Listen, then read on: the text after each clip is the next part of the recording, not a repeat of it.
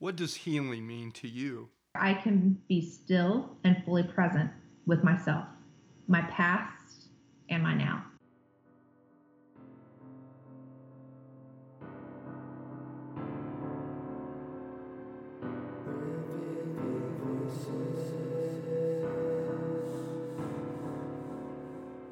Revealing Voices, the mental health podcast, raising unanswered questions, sharing unanswered prayers. We are faith-based, peer-led, story-driven, and stigma-breaking. I am Tony Roberts. I am Eric Riddle. And we are Revealing Voices.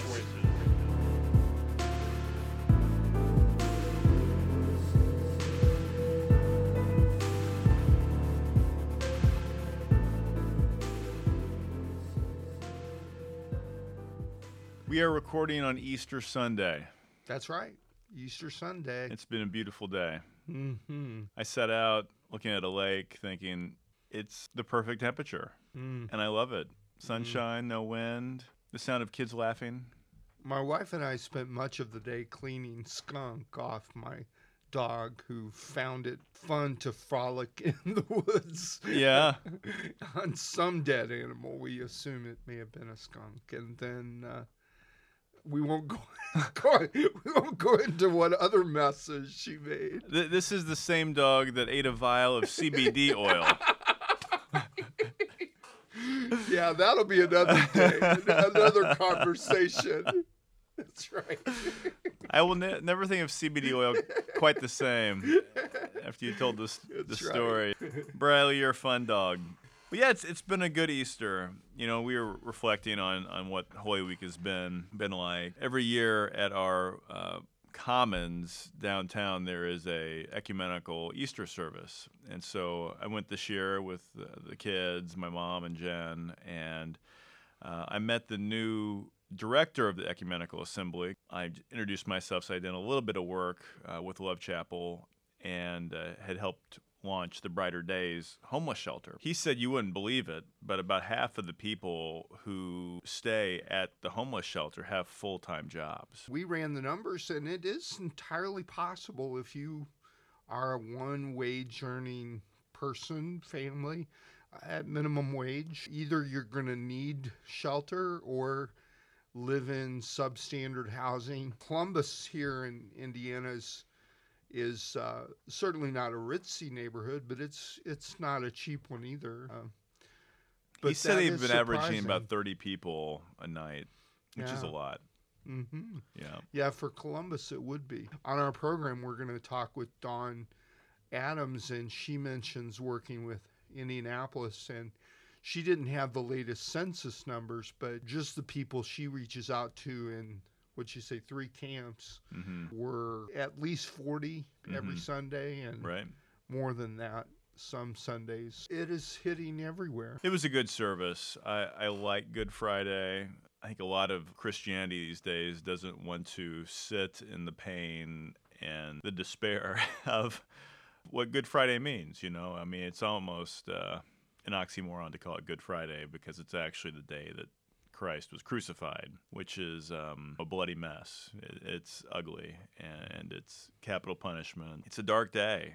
I don't know if it's my personality, but I appreciate that, the focus on that, and really reading through the scriptures, the silent prayers, just the time of reflection from various pastors around the city. It is a solemn event, and in a way, it is kind of like a funeral. Yeah, it's hard to approach a Good Friday service on this side of Easter, isn't it? Because that's right. We know the end of the story, you know, and so it's hard to put ourselves back in the shoes of the disciples. He died and they scattered. At that moment, when he died on the cross, that was it. Mm-hmm. It's hard for us on this side of the cross, and knowing that, you know, that was one step toward the good news. That's right. But really, when you think about daily life and the struggles we endure, there are a lot of moments that are despairing moments. And, that's right. And we have to know that in our own lives, there are those Easters, those resurrection moments, you know, where new life will emerge. We don't know what it's going to look like. Good point. But the faith in Christ is that new life happens.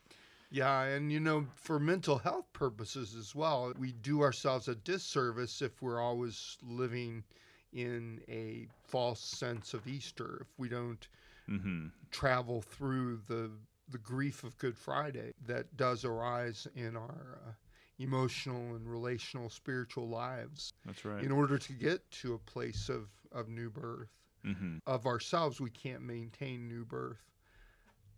We have to rely on dying to self and That's right. living to Christ.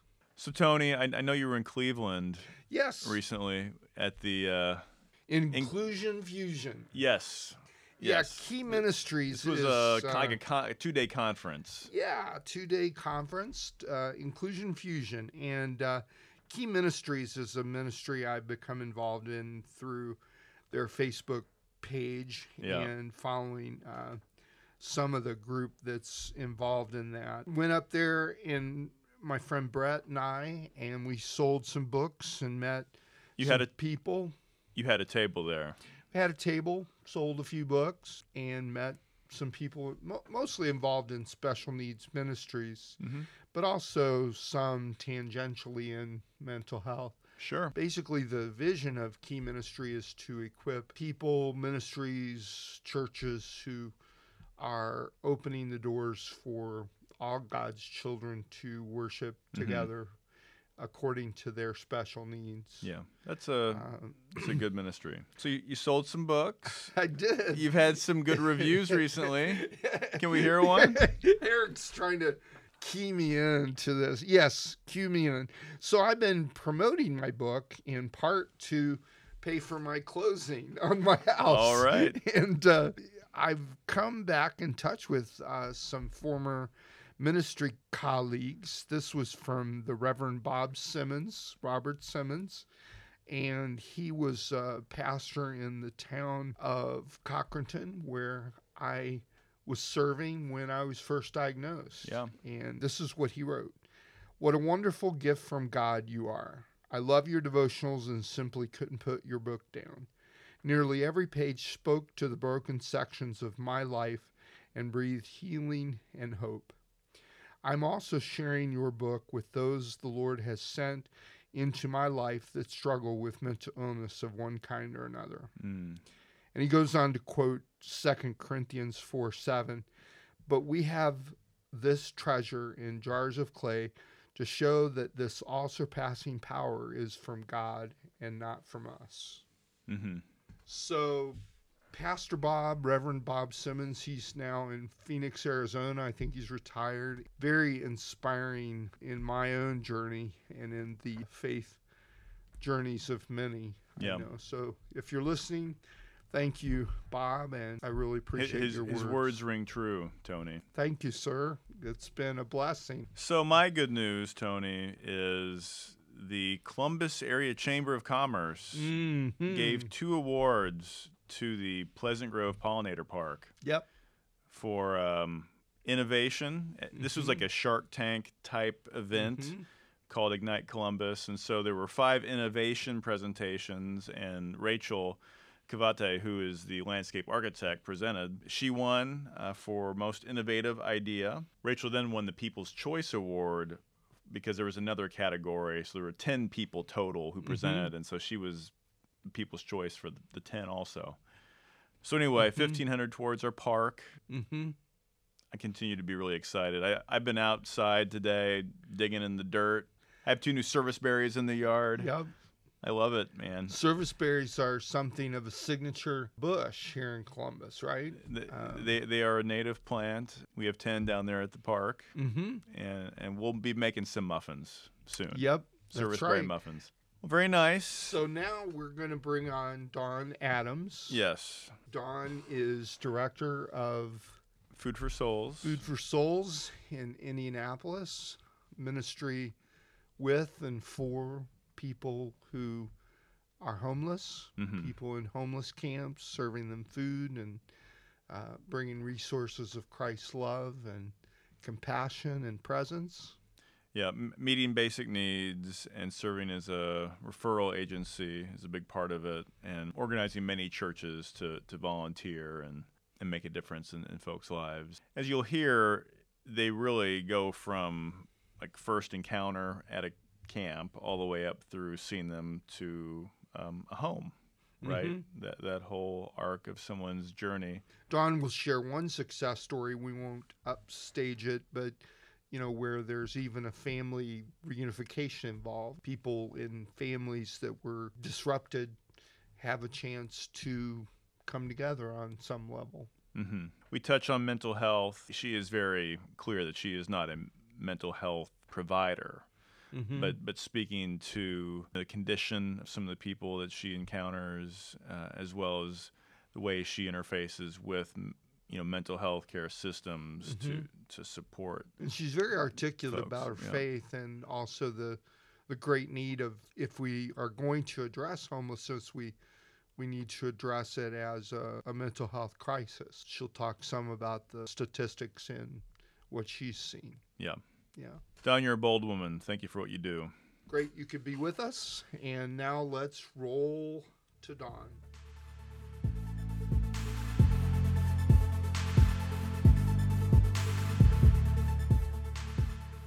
Okay, so we have with us Dawn Adams, and she's going to talk about her ministry at Food for Souls.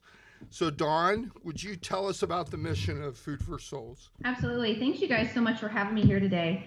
And Food for Souls, we actually have been around since 2012. So we've been doing what we do for quite a while.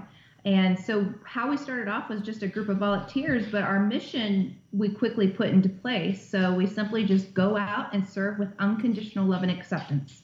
And we provide hope in Christ. We meet daily needs, and we align resources for those who are ready to move into a life beyond homelessness. And how long have you been with Food for Souls? I actually was one of the very first, I was the very first one in the group that went down in 2012. And I actually became the first employee at Food for Souls as well when they became a nonprofit in 2013. How did you find out about the effort? There was a gentleman within the church that I attended that was going down and visiting homeless camps for quite some time on his own, but he knew he couldn't do it forever by himself as the homeless population was growing. So he decided he wanted to get a band of people together with him to take them down, show him where he was serving. And so another gentleman in the congregation asked, can you join us as part of this group to go and visit the camps and see what it's all about? And I said, sure. And I can't tell you why I didn't hesitate and said, let me think about it. But I didn't. I said, sure, let's go down. And that's how I got started. We have a new shelter called Brighter Days. I played a small part in building out the space. It's a former fire truck garage, and then just have very intermittently volunteered for a few hours. Just from that slight exposure, I know it's a very big ministry to lead and to stay committed to. Kudos to you for being so committed to Food for Souls. Mm-hmm. Yeah, absolutely. It is difficult at times for sure, but we always want to make sure we remember why we're doing it, why we began, and why we continue to do it. And it's definitely not for us. It is definitely to be present with the people that we're serving, no matter how hard it gets. We are there to simply serve and to love and to help them get to the next step, or maybe in a position where they can move forward out of their homelessness. Also, help with whatever they're facing, whether it be addiction or a mental health disorder that they're trying to cope with. Help us get an understanding of the scope of homelessness in Indianapolis. Who you are currently serving. I know on your website video it mentioned homeless camps mm-hmm. and that you are serving. Can you throw out some numbers or give us a sense of the scope? Currently we serve 3 homeless camps in downtown Indianapolis, and we do go to those homeless camps every single Sunday. And out of those camps we see on average about 40 to 45 people. And do we see new people? Every week, not every week, but occasionally we do. As the temps warm up, we do see more individuals coming out. So the needs will be greater, the numbers will be greater. And as far as the numbers, though, for us, that's what we face. So with those numbers, we also serve meals on Sundays, and we have served 17,000 meals since conception back in 2012. So just from that number alone, you can tell that we've served quite a few people. And at times early on, we were serving up to 100 every single Sunday. What other ministries or organizations do you encounter, partner with as you are serving this population? We tend to see people coming from different churches. Some of those churches are ones that we actually partner with. And the reason we partner with other providers of service, such as Wheeler Mission or Horizon House, Eskenazi Crisis Unit, is because they have more of an understanding of the mental health side of things and the addiction side of things. And they are educated in that area more so than what we are, because I am not here to say that we are educated with a background and a certified addiction specialist or mental health specialist. So we don't pretend to be something we're not. We are simply there to partner with those providers of service so that we can better communicate what we see in our end going on and let them know so they will know how better to treat them or assist them in their area of need. How did God lead you into the ministry of Food for Souls? That's a great question. So when I was mentioning, I didn't hesitate on saying yes and going down and serving. After I said that, I went home and I started thinking, what did I just say? Why did I say yes? Because I had no idea what homelessness was besides the stereotype. And I thought, what am I even going to say to the homeless individuals once I get down there? Right. I am not going to relate to them in any way. So I thought, okay, you know what, we're going to still go. We're going to go. I don't know if this is something God wants me to delve any deeper into. Did I feel led to go down? I can't say that I feel led, but I knew that we were called to serve and to love. So as soon as I got down to the first homeless camp, I was a little on edge, but I quickly felt a peace come over me. And I knew that was God right there with me saying, you know what, you're here for a purpose and a reason. And so on, as we wrapped up our day and went home, we kind of debriefed, and I quickly knew from seeing the expressions on the individual's faces, from hearing stories that they shared with me, from seeing the state in which they were living in a tent, seeing and their mental health disorders and knowing the addictions that they were facing and trying to handle, I was like, wow, this is not something I can't just leave behind and forget. And it quickly came to me and touched my heart that there was more to do than just leave it behind. And it was to take that next step. From that moment on, I knew God had called me into a service that I never believed if anyone would have told me I'd start doing, but he did. And you're 7 years later and you're still around. Absolutely. And you know what? I love it. I love it even more. What had you been doing before that first time you went down to the camp? I was actually in healthcare for 17 years. Okay. It was more of just insurance and billing and collections, but I was around people. So, I saw mostly elderly individuals coming in. We saw other things present with mental health and other sicknesses. So I'm imagining you probably didn't go from being in your medical services career to where you're at today overnight. I mean, this might have been, a year transition, maybe more. I'm just wondering about the arc of that change, how that worked for you and how God continued to call you in at a deeper level. Absolutely. To where you are now. Yeah, so there were a lot of things that I had to learn, right? I have never been exposed to that type of professional or type of work when it comes to dealing with individuals directly with mental health and addiction. I saw it, I saw them, but I never had to be hands-on in the healthcare field as I am now. So I think just the emotional impact that it made within me, that was something I needed to figure out how to deal with. Right. And to not, I don't know if I would say deal, but somehow I knew I couldn't just sit and be sad. So there was a moment where I realized that the profession of serving people directly, meeting them where they were at, was taking a toll. The emotional impact is wearing on oneself. That is something I had never experienced before in the former profession that I had in healthcare. Yes. I think it was more of really truly feeling what that person was going through, truly seeing where they were living and just being there with them. I kind of took it upon my shoulders and I kept it with me because it's hard to erase what you've seen, hard to erase what you've heard.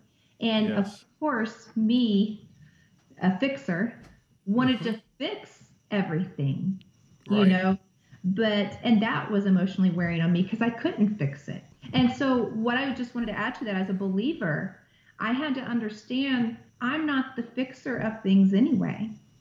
You know, Christ is the ultimately the one that fixes things and transforms people, not me. And yet, even as a believer who has these faith reserves, helping hurting people can deplete our emotional energy. So what do you do when you feel discouraged and depressed? I had to learn what that meant, how to take care of oneself, and recognize when I was truly feeling depressed and discouraged, because I have faced that over the past couple of years. It's a very lonely place and it's a very dark place. And so really what I had to do was just sit in the moment and look at it to understand it.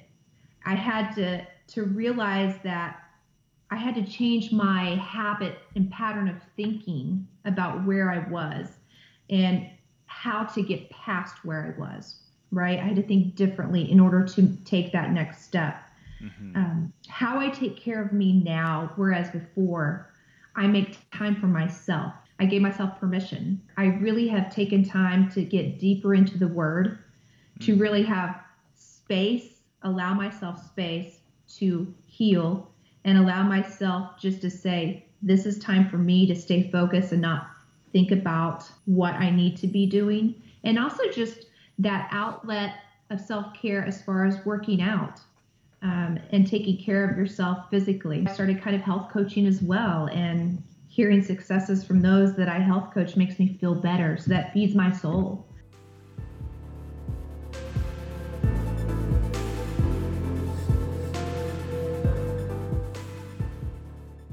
One of the ways that I find replenishment is to get involved in and hear the stories of people whose lives I'm touching. So without giving names or identity, can you share a story of someone you've worked with in this ministry? Oh, absolutely. I would love to share this story because this is a story I share over and over and over. And it is truly a story that touches my heart, and it's very personal. So I can give you actually the name, his street name. How about that? Yeah. He's given me permission to do that. So his name is L.A. He is a gentleman with a huge story. And, you know, I always tell people we all have stories, but his story is one that I'm truly privileged to share. So I'm so glad you asked if I had one. So I actually met L.A. back in 2012, and he was living under a bridge in a tent. And he was homeless, he was addicted to alcohol, he was frail, and he was living in poor conditions, and he was pretty much hopeless. He didn't come out of his tent to visit, he didn't talk much to anybody, and when I did see him inside the tent, his eyes were glassed over. He didn't even feel human to me. And so at the time, he was living in an area called the salt mines. And again, this area felt very dark. It was hopeless. It was just hard to be in. And so one day I just kind of felt a nudge to go over to his tent, and he was sleeping, and I just decided to wake him up, you know, because I knew for some reason I felt that nudge to go over there. So anytime I did that, he was, you know, groggy because he was drunk. He was hungover from drinking too much the night before. So I talked to him, you know, for a short time there in the beginning, and he just pretty much listened to me. He didn't have much to say. Over time, we started praying together. And I thought, what now is happening? He's talking, he's praying with me. So I knew something was definitely changing, right?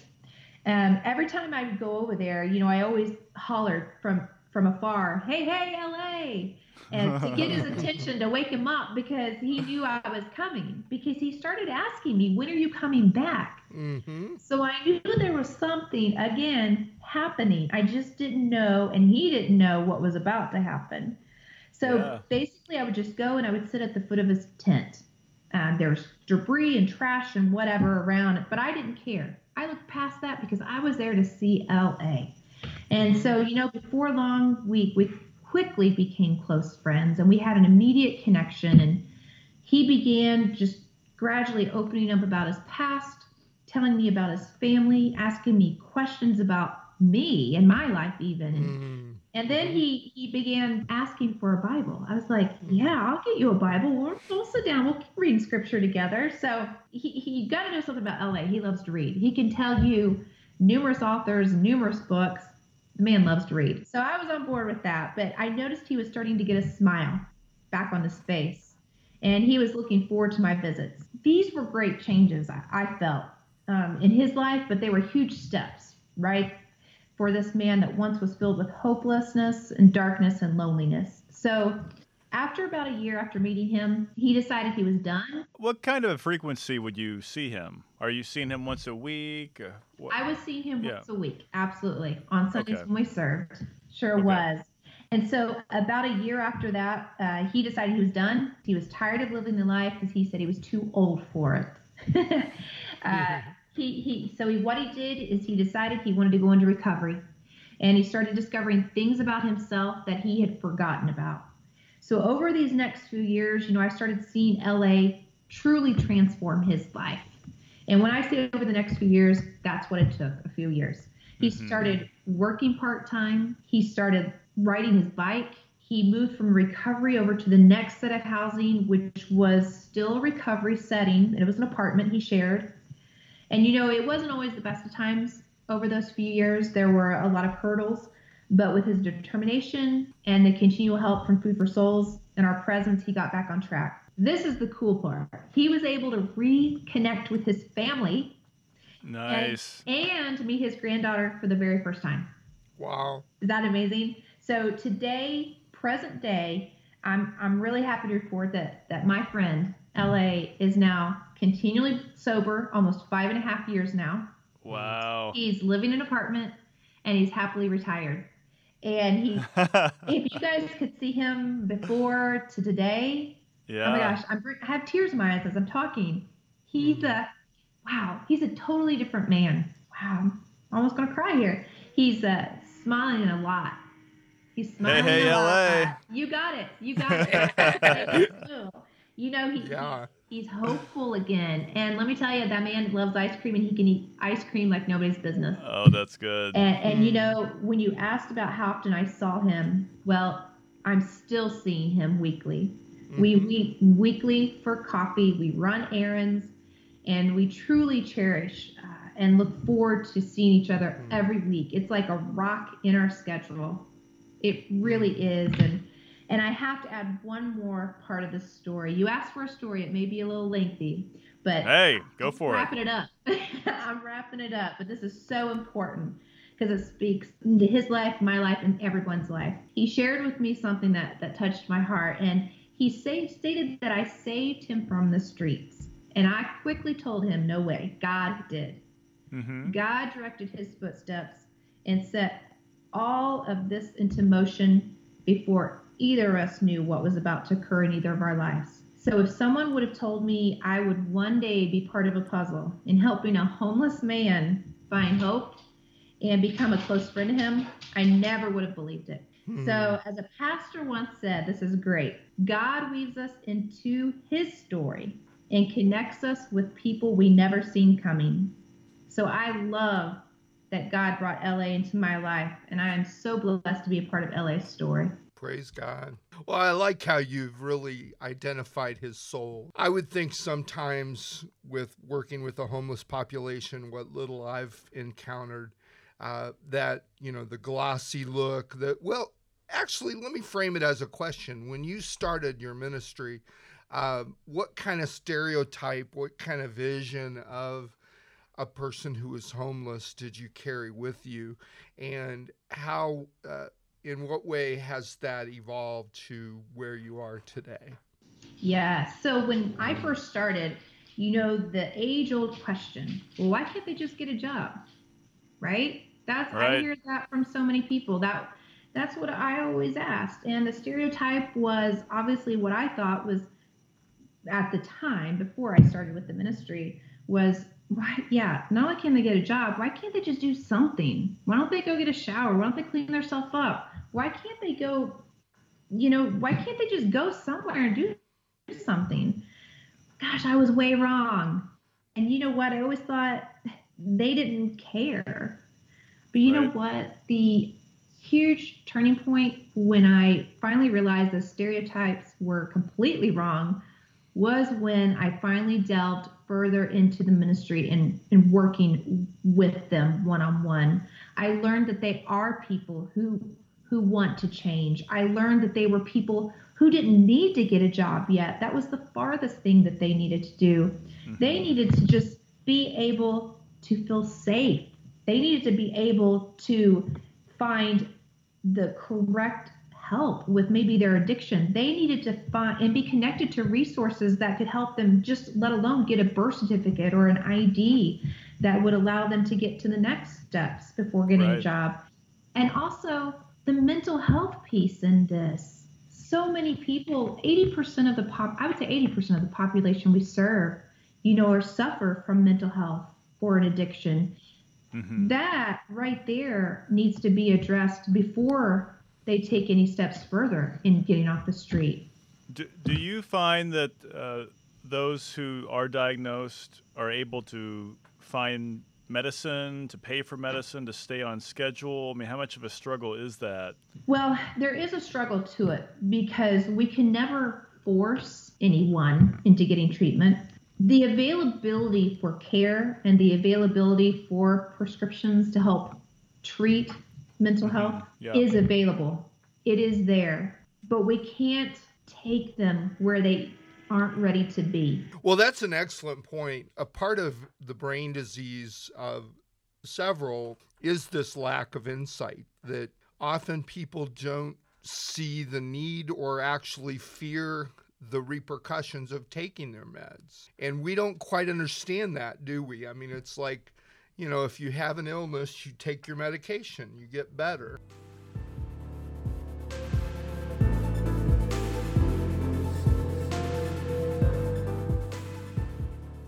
There's a quote that I want to read to you from the Sacramento Bee. Sacramento evidently has a very profound crisis in homelessness. And the quote goes like this: "This is not a housing or homelessness crisis. This is a mental health crisis. Housing does not cause our communities to need to rake the grass in parks before children play to pull up hundreds of needles. Housing is not going to help the paranoid, poorly clothed manic or paranoid schizophrenic. In fact, the symptoms of these illnesses will cause the homeless to refuse to remain indoors and to accept help or treatment." What have you seen in Food for Souls that might either challenge that person's perspective or that you might be challenged by it? I actually do love that quote.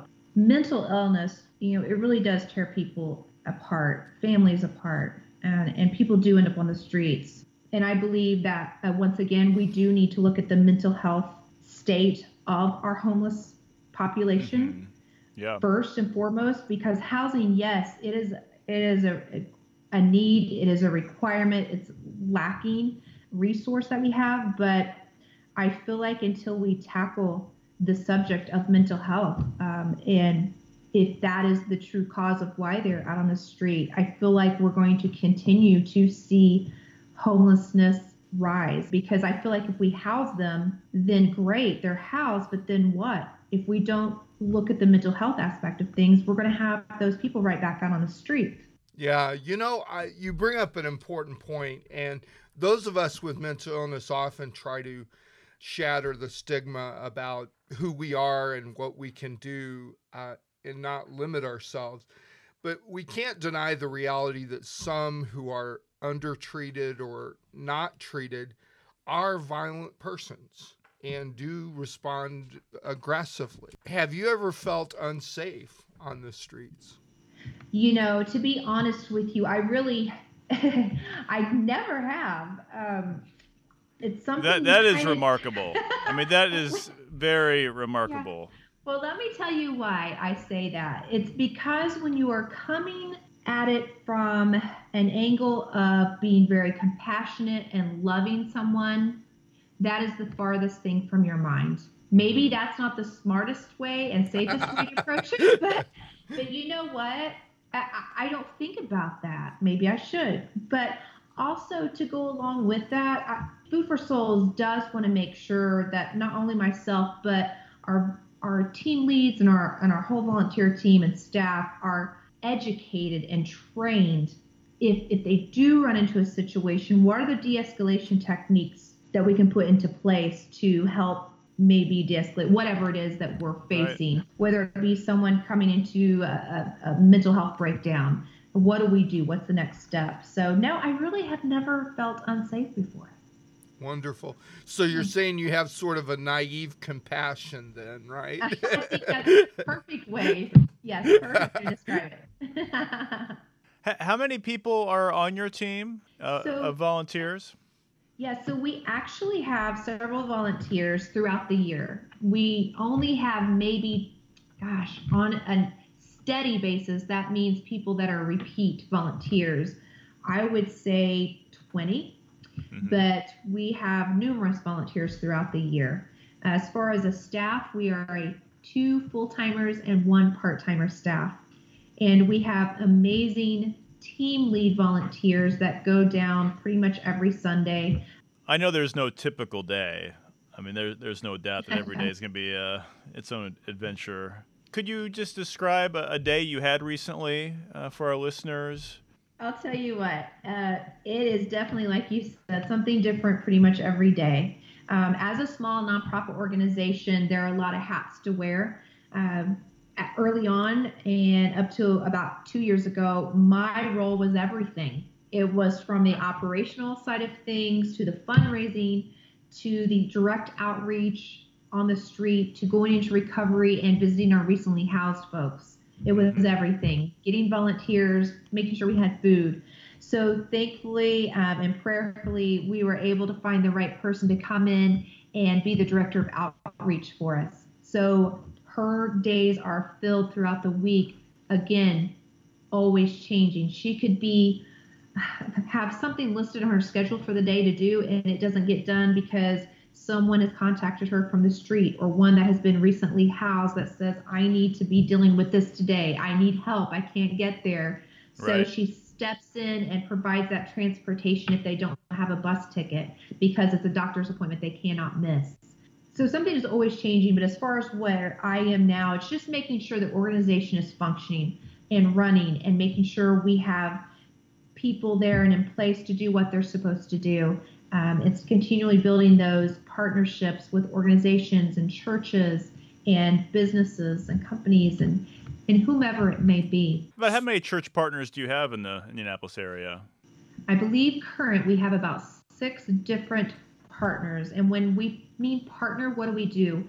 We actually we receive prayer support from them, we receive financial support for them, or we receive actual people coming down, volunteering in the camps with us on a continual basis. We also have church partners that provide food, because when we feed approximately 45 to 50 people right now, we can't just pull that out of our hat, right? We have to have people aligned and ready that will help us. And that's not always an easy task, but we have great church partners that step up and do that. And they're also wonderful about filling in the needs when we have them. So if we're running short on supplies or resources, we put the ask out there, and they're good about stepping up and providing that. So that's your great. Ministry really begins on the street with the food and hygiene products and those sorts of things. But from what you said earlier, it extends beyond that into when they do find homes or when they're ready to get off the streets. It sounds like you're prepared, and through your outreach, you do sort of like faith-based casework. Yeah, actually, it feels like we kind of do. You're right, Tony. Mm-hmm. We do start off with those toiletries and those clothing, the basic needs. Those are met. Those are life-sustaining, right? A lot of times. And so that's really important. And we, like I said earlier on too, we build that relational capital with them. So we just really know who they are. Like from Sunday to Sunday, we can sense when something's different, something's going on with them. So we are really good also about reporting any changes in behavior, moods, reporting like paperwork that they even need or something that needs to be signed. We report that and communicate that with our service providers. So we have wonderful partnerships with them and we count on them when it comes to communicating, because the better communication there is, the better assistance that our friends are going to get. For those in the Indianapolis area, how can individuals and churches best support Food for Souls? So the best way to support Food for Souls within the Indianapolis area, really, I would say to get on our website. Find out more about who we are. Watch our videos and our stories. Educate yourself in that arena. So our website is www.foodforsouls.org. Another great place to... And that's the number 4, right? It absolutely is. Thank you. Yes, it sure is. We get a lot of misspellings. So thank you for pointing that out. Yes, they can also find us on Facebook as well. There's a Facebook page, Food for Souls. We post a lot of what's going on. Some follow-ups, some events that are happening. So there are always good opportunities to engage in finding out who we are. For our listeners outside of the Indianapolis community, what steps would you recommend taking to address homelessness from a faith-based perspective? Get online, get together with organizations, and become educated in what homelessness is. Become an advocate if you can. Stand up. Once you look at this and you think, gosh, this is something I want to delve more into and you are passionate about, become an advocate. We need more voices in this area. We need more assistance in helping our friends without homes. And I also say to seek out organizations that are already doing this similar work. Partner right. with them, right? Collaborate. Don't try to do it on your own, because a lot of times when that happens, you're duplicating resources and a lot of things are going to waste. See what those true immediate needs are and find out who's doing what and trying to see how you can tackle it together.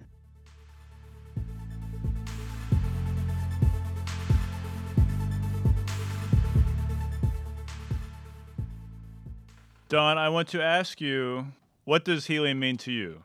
I love this question. When I hear healing, the first thing that comes to mind to me is it means a time where I can be still and fully present with myself, my past, and my now. It is a time I can be honest and really reflect upon incidents that have taken place in my life, how I dealt with them, and how I overcame. I think not just in the past, but even now in the season I'm currently in, I tackle different emotions that I may be feeling or issues that I'm facing, and I just allow myself to stop and navigate through the firing range of thoughts in my head. And I really try to take captive the negative and the worry and the what ifs. And I look towards the positive. Yes. And the joy right. and the why not. And I really give myself permission to indulge in the moments of stillness. And mm-hmm. without these times of being still and fully present, I can't heal. It is within healing that I found that one can really refresh the spirit, the mm-hmm. soul, and the body. And yes. that's what I feel like healing means to me. What has working with the homeless population taught you about healing? It takes time. Yeah. And it takes patience. And it takes persistence. And it takes love. Mm-hmm. Loving yourself. I think a big part of healing is allowing yourself to be loved. And that's why we really base everything that we do coming from the relational standpoint, developing that relationship so they can get to know us and trust us and knowing that what we're doing is out of love and no more. Yes. I'll add one more to that, which is, has working with Food for Souls contributed to your own healing? That's a tough one, Tony. Well, I heard you say that it's really challenged you to get past your natural inclination to want to fix. So there's something that's happened there that's been healing, I think. Yeah, I know I can't fix it. Absolutely no. And I learned that over time. As much as I wanted to fix somebody, the challenges that I faced through working with the individuals out of Food for Souls, I know didn't allow me to fix it, but I continued to love. I think healing through working with Food for Souls, I say, I can't fix things. You're right. I figured that out. But I also figured out that I need to slow down, take a look at what's important and what's not important.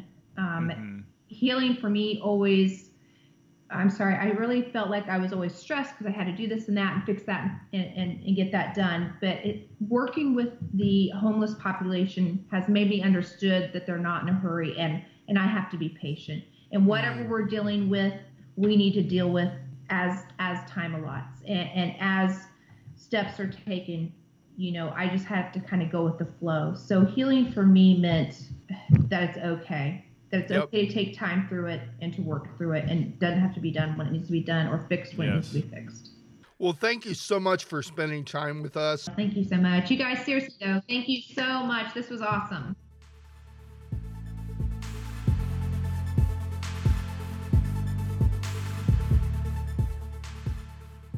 Tony, Dawn Adams is fearless.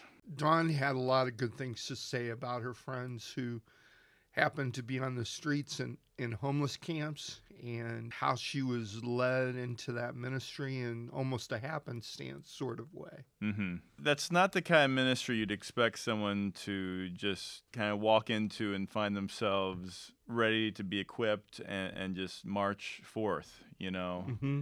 The level of contemplation for that for most people, I would think, would take some time to really feel comfortable. I think it's very indicative of her approach to ministry. You know, it's very similar to the early disciples who, you know, Jesus said, "Come, follow me."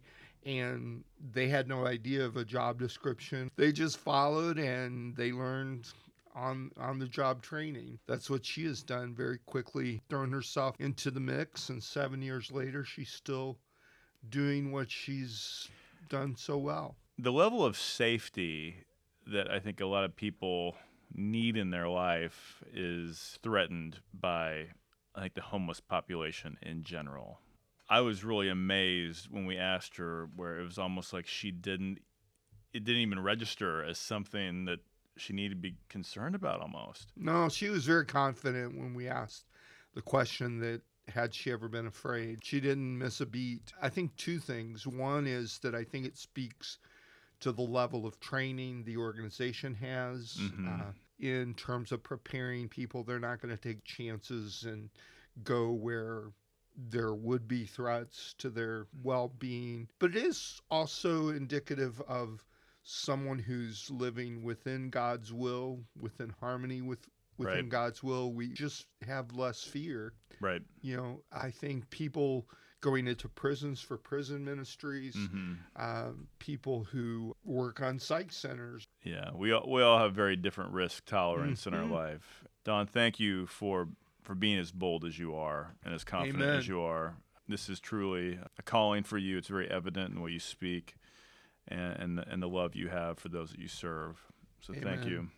Well, Tony, this is wrapping it up. This is the time where we do ask people to share our podcast on their social media networks, and also to go to their preferred podcast provider and write a 5-star review for us. That's right. We have 22 5-star reviews, and this is just one example. Tony and Eric are the peer counselors of the air. They offer a program that is equally valuable to those who are Christians and those of other faiths, or no particular faith. As someone with bipolar disorder who has facilitated a church-based support group for 17 years, I deeply appreciate the way they express Christ's heart for the suffering. Very nice. Thank you, Romans 12:2. our reviewer, and we hope that you may be led to share. Those of you out there who feel also blessed would share a review as well. It does help. 5-star reviews do help. You don't have to write a review if you don't want to, but just rating us 5 stars is great. That's right. We could use the opportunity to reach more people with good news for troubled minds. Yes. Well, Tony, that's a wrap. Thank you, Don. Thank you, Don. Until next time. See ya. Revealing Voices is not a substitute for professional mental health care or participation in a faith community. If your unanswered questions or unanswered prayers leave you feeling desperate or unsafe, we urge you to seek further help. A partial list of outreach resources may be found on our website, revealingvoices.com.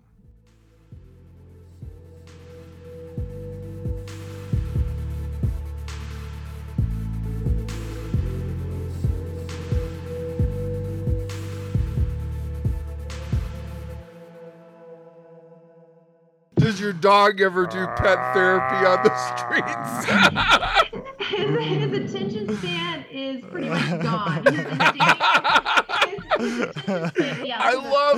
I love it. What kind of dog you have? He wants to be interviewed.